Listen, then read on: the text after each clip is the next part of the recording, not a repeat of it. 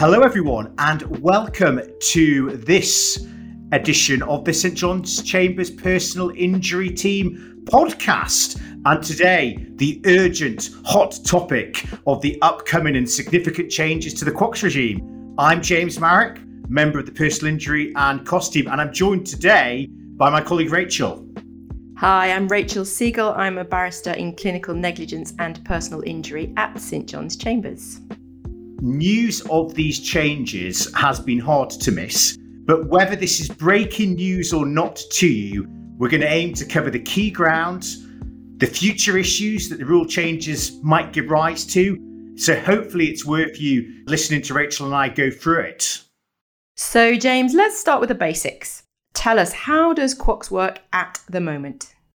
Well, QOCS works, I suspect, differently in certain ways to how the Rules Committee might have anticipated when QOCS was first brought in. Cartwright and Venduct, a case many of you will have heard of, basically has the effect that says defendants can't enforce cost orders against most settlements, in particular where there's been Part 36 compromise or a Tomlin order has been reached. So, if, for example, a claimant accepts a Part 36 offer late, the outcome is that the defendant can't set off its post acceptance cost against the settlement sum. Likewise, to Part 36 acceptance, a defendant can't, for example, set off a cost order from an interim application if the claim's later settled by, say, Tomlin order.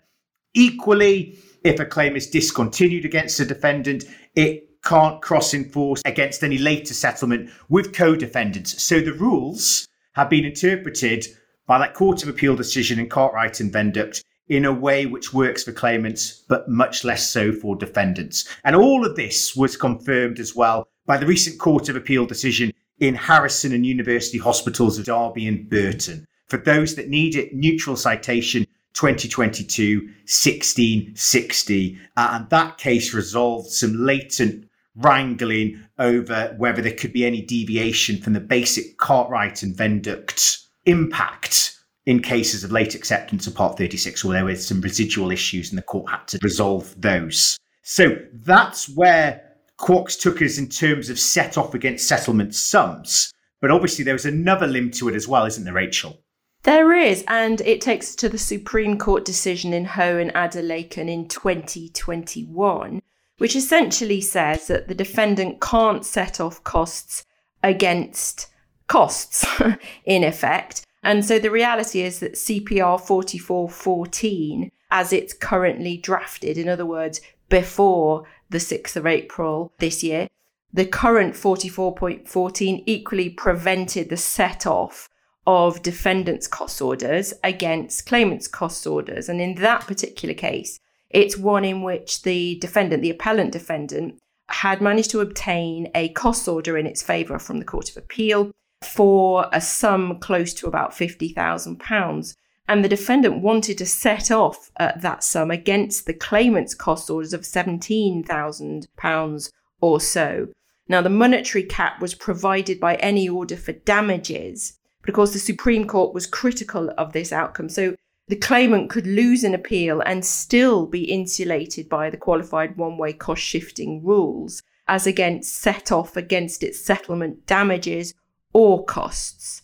And of course, as I know this is something that you've written about in, in the past, you've got to look at Ho and Adelekun and understand it in the context alongside Cartwright and Venduct engineering, pretty much.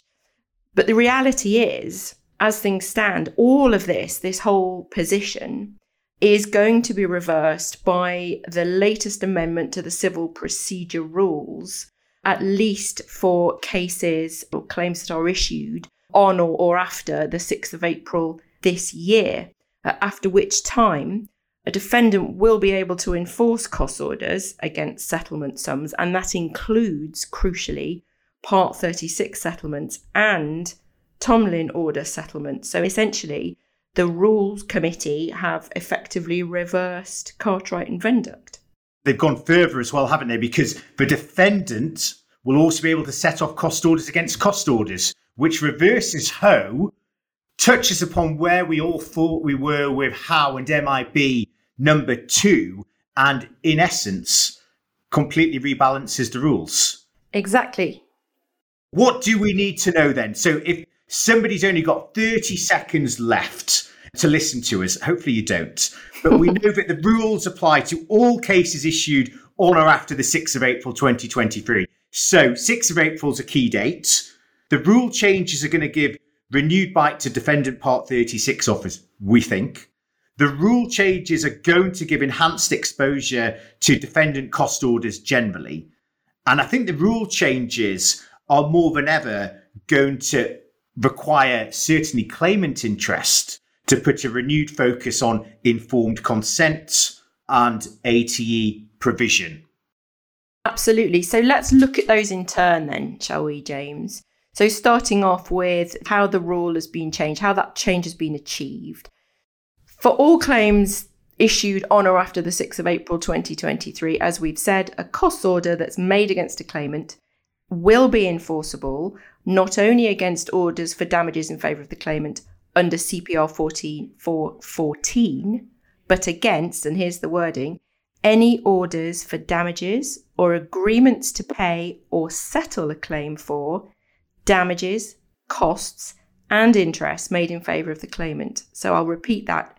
Any orders for damages or agreements to pay or settle a claim for damages, costs, and interest made in favour of the claimant. Now, a further addition to the rules confirms that orders for costs includes deemed costs orders. So, how does that vary from what we've had before, James?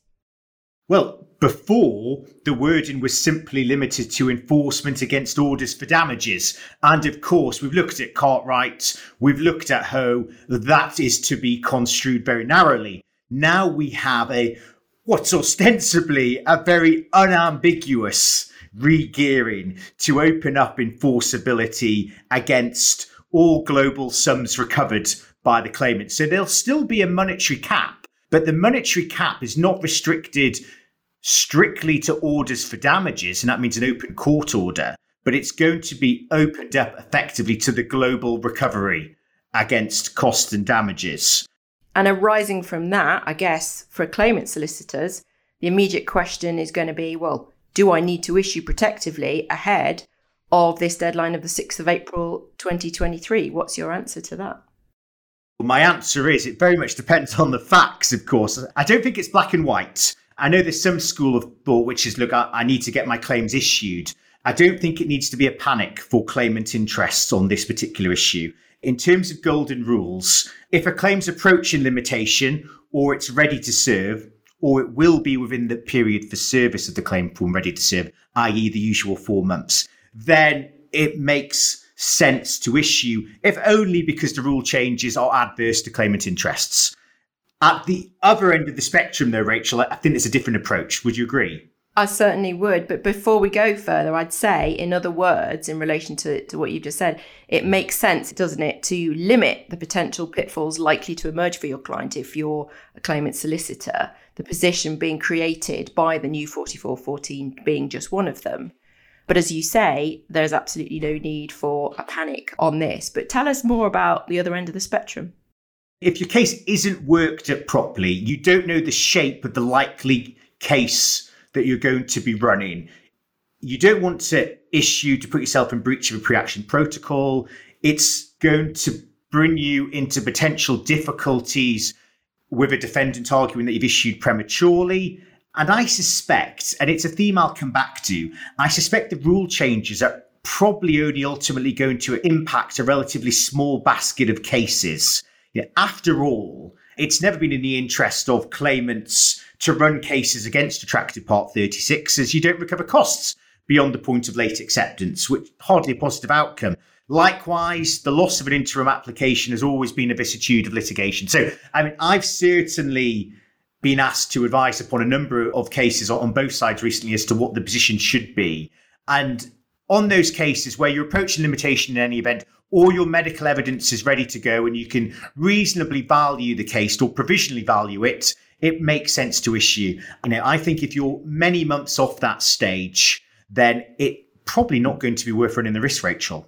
Okay, but, but there will also be, won't there, some borderline cases. I mean, as you say, it depends on the particular circumstances of any particular case, doesn't it, as to what the right approach is going to be. But there may well be situations where there are nuances to be taken into account. For example, you might need to be giving RTA notice of a claim if you're for the claimant, and the defendant could seek to compel early service. But generally speaking, if, if you're in doubt, what would you say? Probably worth seeking some short form advice? Yes, absolutely. And as I've said, I think the bark of the changes may be worse than their bite, Rachel. I mean, one practical point I think to bear in mind the golden date, 6th of April 2023. If you're going to commence proceedings to avoid the change to the rules, your claim needs to be issued, not simply brought for the purposes of limitation and not simply delivered to, say, the court office. Now, I suspect because of the use of the damages claim portal, that's not often going to be an issue because there's no lag between proceedings being brought and being issued because issues contemporaneous with the use of the portal. But something to bear in mind if you're hand delivering claims to the court office that there could be that lag and it's not going to bite. Okay, so we're starting to talk then about how the changes are likely to affect strategy and tactics. Let's carry on with that theme, shall we? What would you say as a starting point on that? Part 36 is a lot of the litigation concerned with QOCS and the existing regimes being concerned with the impact of late acceptance, in particular, Part 36 offers. So, for example, as we've said at the moment, you make an early £50,000 offer and your defendant claimants value his or her claim at £200,000. They don't accept your offer. It's left on the table. You land surveillance 12 months later. They late accept your offer. They can't recover their costs from the point of expiry, but neither can you set off your costs post expiry against that offer. So the utility of Part 36s has been diminished and it's had that tactical impact. Then again, you know, using even that example, I suspect practice, Rachel, has always been to take Part 36 as at face value. Certainly, the advice I see to claimants is always still framed as if you don't beat this offer, there could be cost exposure. So I don't see a great sea change.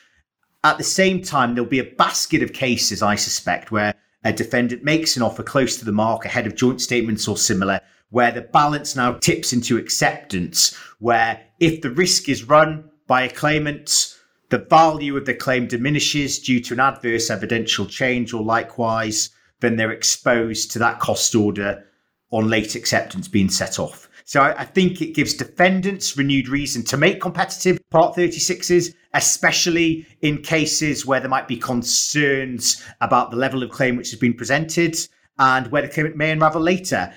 Those offers can be left on the table with some real bites. Yes, and also for defendants to make those well more realistic offers at as early a stage as they possibly can. Absolutely. Uh, I think the QOCS case law has called into question for the defendants the utility of offers and actually whether or not they leave offers open or not. Now, Part 36 has been restored to its sort of full glory, as it were. And I think more and more we'll see it being utilised and ought to be utilised by insurers to protect their interests. I've got to say, my own impression is one of the areas where I think we'll see a potential real change is in relation to multiple defendant claims, where there probably needs to be some extra caution, Rachel, in claimants throwing the scattergun out early on in proceedings. Yeah, I mean, at the moment, there is pretty good insulation in that respect for claimants. But now, of course, if you discontinue against one of several defendants, as in fact was what happened in Cartwright and Venduct, and then you later settle against a co-defendant, that discontinued defendant can, of course, press for its costs on discontinuance. Clearly, that, that's going to have ramifications, isn't it? I mean, the incentive is going to be there for claimants to, uh, to always at least try to agree that on discontinuance, no order for costs, for example. Exactly. And defendants are normally keen to be dropped out rather than running the risk of just incurring costs, which they're never going to recover, especially if there is some exposure to them on liability. I, I think claimants will need to be a little bit more cautious There'll still obviously always be the utility of Bullock and Sanderson orders if they can properly join multiple defendants. And I think there's still some question marks as to how a co defendant may keep their oar in after they've been dropped out to find out the details, for example, of any Tomlin settlement. Well, obviously, a conventional Tomlin order has the cost order in the open order, but you know, query where we get to in terms of schedules to a Tomlin order and disclosure thereof. Yeah, do you think we're going to see very much in the way of satellite litigation arising out precisely these sorts of issues, James? I think undoubtedly, even if you consider that the rules are very black and white in terms of the monetary cap being on all damages and costs recovered, it's bound to give rise to litigation on some of these latent issues. The new provision makes it immaterial, probably whether you settle on global terms or conventional terms equivalent to Part 36, because it's the whole sum which can be enforced against. But I suspect that there will still be ever ingenious attempts to, to try to circumvent or avoid the full effects and ramifications of the rule changes. We'll have to wait and see. And also, I guess, given the rationale that's been provided for the rule change, I would have expected that any naked attempts at circumventing the change in rules are hardly likely to be viewed in a positive light by the courts.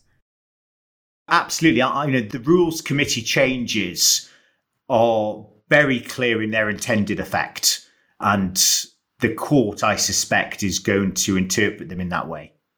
So, staying with this theme, then uh, a little bit longer of how these changes to QOCS provision can, uh, how they're going to affect strategy and tactics. Let's have a little bit of a chat about interim applications, etc. You know, another thing I would throw in there would be um, CCMCs, so the approach by claimant solicitors to defendants' costs in the precedent are at CCMC stage, which of course is going to be something that will justify perhaps a bit more scrutiny than perhaps it might have done in some cases in the past.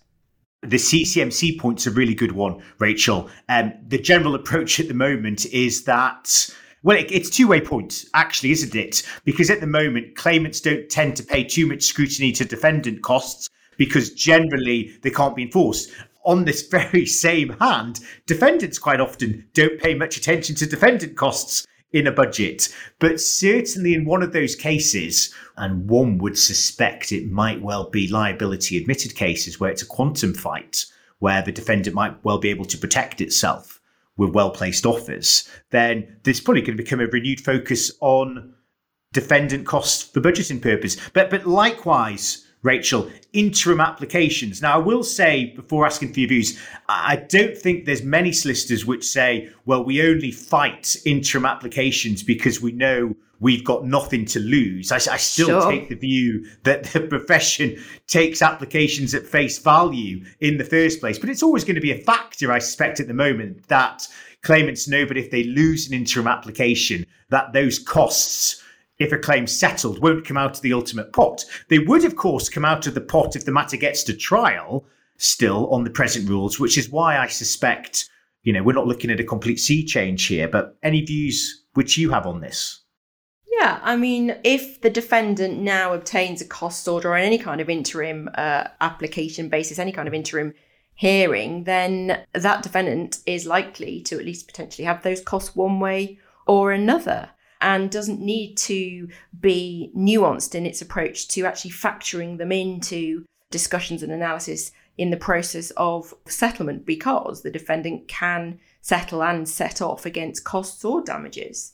So clearly that is going to represent a shift in in thinking, a, potentially a shift in in approach over time anyway. And I do agree with you about applications being taken on face value, but exactly as you say, on those more marginal calls, they may well need to consider the approach that that is taken.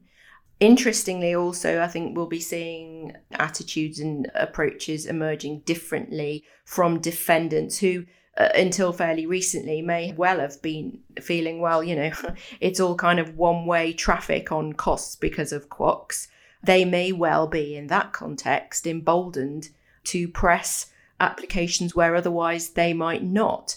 uh, not least because the opportunity for sensible cost recovery or set off of costs wasn't going to be an option for them, at least costs against costs wise. So I can well see that that is something that is likely to develop fairly quickly. Would you agree?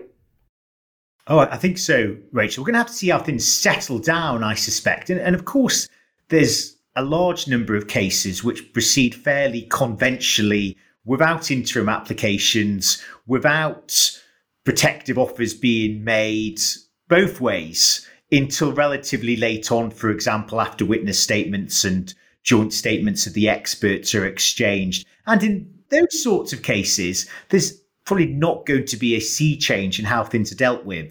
But it's very much reason for defendants to be less passive, to feel that oh, actually the rules are stacked against them, both in terms of costs and interim applications and the like. So it'll be interesting. And similar factors surely are going to apply in those relatively rare occasions where a matter becomes subject to appeal as well. And so, you know, there may well be cases. Well, I know you've dealt with a number of Court of Appeal cases on liability where maybe the approach might be different post 6th of April 2023, assuming that obviously a claim has been issued on or after that date. That will be interesting. But what, what about on a more day to day basis? What about, for example, a potential impact on ATE premiums? Tell us about that, James. I mean, when the QOCS regime was first introduced as part of the Jackson reforms 10 years or so ago now, I suspect many would have thought that the utility of ATE was going to fall away. But actually, I think as a matter of routine, it's usually implemented on behalf of claimants to protect them against the prospect, even though it's relatively unlikely of an adverse cost order, but also ATE can often pick up disbursements and the like. But certainly now, there's more reason than ever for ATE to be implemented and be ill advised not to have ATE. And you know, clients are going to have to be given clear guidance, I think, on, on funding so they can provide informed consent on those sorts of issues. I mean, I've been asked recently, are ATE premiums going to rise? I come back to the point that there's still a monetary cap on what defendants can enforce against. So QOCS still bites and protects claimants because any cost order in favour of the defendants can't be enforceable above the level of damages and costs. So I suspect the AT market, if anything, may react by ensuring that there won't be situations where it will be paying out on adverse cost orders in favour of the defendant, but the claimants and their representatives are recovering undiminished damages and costs award. Uh, and it might be that there's some rewording of, of policies if they don't already deal with that to avoid that sort of scenario, Rachel. Right, we're very much in wait and see territory, really, aren't we, in respect of the market responses on this and how, in fact, things are really going to pan out in relation to ATE insurers and, and the approach to policies and policy premiums. I suppose it's going to be really tricky, isn't it, for claimant solicitors when we think about the likely impact of all of this on the solicitor client relationship and the way in which CFAs are going to be drawn, the way in which the question of informed consent is going to be dealt with, clarifying the cost exposure potential. I mean, in, in an notoriously labyrinthine area of law that gives lawyers headaches, never mind lay clients. Absolutely, Rachel. And obviously, there's been the spate of recent litigation right up until Belsner recently, which, which is bound to give rise to further appellate satellite litigation anyhow. But at the moment, a claimant can generally be advised, well, look, let's defend this interim application. Don't worry if we lose it, because it's unlikely that the cost order will diminish any settlement in due course there's going to have to be a focus on informed consent, a focus on well drawn CFAs, I think, to address these kind of issues. Yeah, and it's absolutely crucial, isn't it, that, that either way and however it is done, that a claimant, a client claimant, is live to the cost risks on a claim and the potential impact on the sums in their pocket. It's not going to be something that's easy to deal with in the first instance. It's going to take several iterations, I think, for claimant firms to find the right form of words to do that particular job. I know it's something that, for example, they had to grapple with when the rules changed in, in respect of CFAs and AT premiums and their non recovery, etc. It's not an easy task, let's put it that way. Well, exactly. Let's just look at one example. Defendant obtains a costs order. There's then later settlement, 10,000 for damages, 10,000 pound for costs. The change to the rules doesn't say you must take that against costs or you must set off against damages. It's just against the monetary cap. So again, how's that structured? It's going to be interesting. It'll be interesting to see how CFAs are worded to deal with it, Rachel. Yeah, absolutely. So, looking at the changes overall, just kind of drawing this towards a close, some might say, in fact, some have said, some legal commentators have commented that the Rule Committee has been pretty quick to act for insurance interests. We know that as a general sort of trajectory, there has been evidence of quite a strong pull well, push, I suppose it is really, isn't it, uh, from the insurer lobby. And th- that's something that seems pretty clear. So it's come from the insurance lobby, it's come from, to some extent, other sort of more potentially politicized shifts. But in reality, there is going to be an impact, isn't there? But we can't forget that for cases, claims that have been issued prior to the 6th of April 2023. And therefore, for some time, we are all going to still be dealing with cases where Cartwright and Ho and, and, and remain good law. Absolutely. There's going to be an impact. It might be more subtle than envisaged. I wonder, in fact, if it will be a situation where it mainly just rebalances those cases which a claimant who at the moment has to late accept a Part 36 comes to a worse outcome than under the existing iteration of the rules. So a rebalancing in, in those rarer cases, well, actually, there might not be a significant impact on some of the day to day cases, but we'll have to see. I mean, the position under the existing rules was fairly ambiguous for a number of years. I mean, a solicitor and counsel who'd come to me even in the period well after Cartwright to discuss the fact that they'd have to give credit for defendant cost on late acceptance as against the settlement sum, you know, when in fact Cartwright, as confirmed by, by Ho, said, no, that's not the case. So it's will be interesting. And actually, on that point, it's a good reminder there because there have been on this, this question of ambiguity and different attempts to sort of circumvent Cartwright and Ho, because actually think of the example in the High Court last year of Chappell and I don't know how to pronounce it, but Morozek or Morozek. And then, of course, Harrison, which you've already mentioned uh, in the Court of Appeal in 2022. Unsuccessful attempts by defendants to circumvent Cartwright and Ho and Adelekun. So it's going to be interesting that we will be seeing these two different sides of the coin as pre 6th of April 23 and 6th of April 23 onwards issue claims come across our desks and before the courts. Absolutely. It's going to be watch this space. So I suspect we've covered the ground we wanted to cover, Rachel. I think we probably have. So, claimant interest, you've still got time to issue protectively by the 6th of April if it's one of those cases where you probably need to. Defendants will no doubt be waiting with bated breath for the changes to kick in, ready to make a range of Part 36 offers to protect themselves. And we will have to see how this all lands. Thank you, everyone, for joining us. Lovely to speak with you, Rachel. And you. We look forward to discussing future issues and to everyone tuning in to later versions of the podcasts. Good day, everyone. Good day.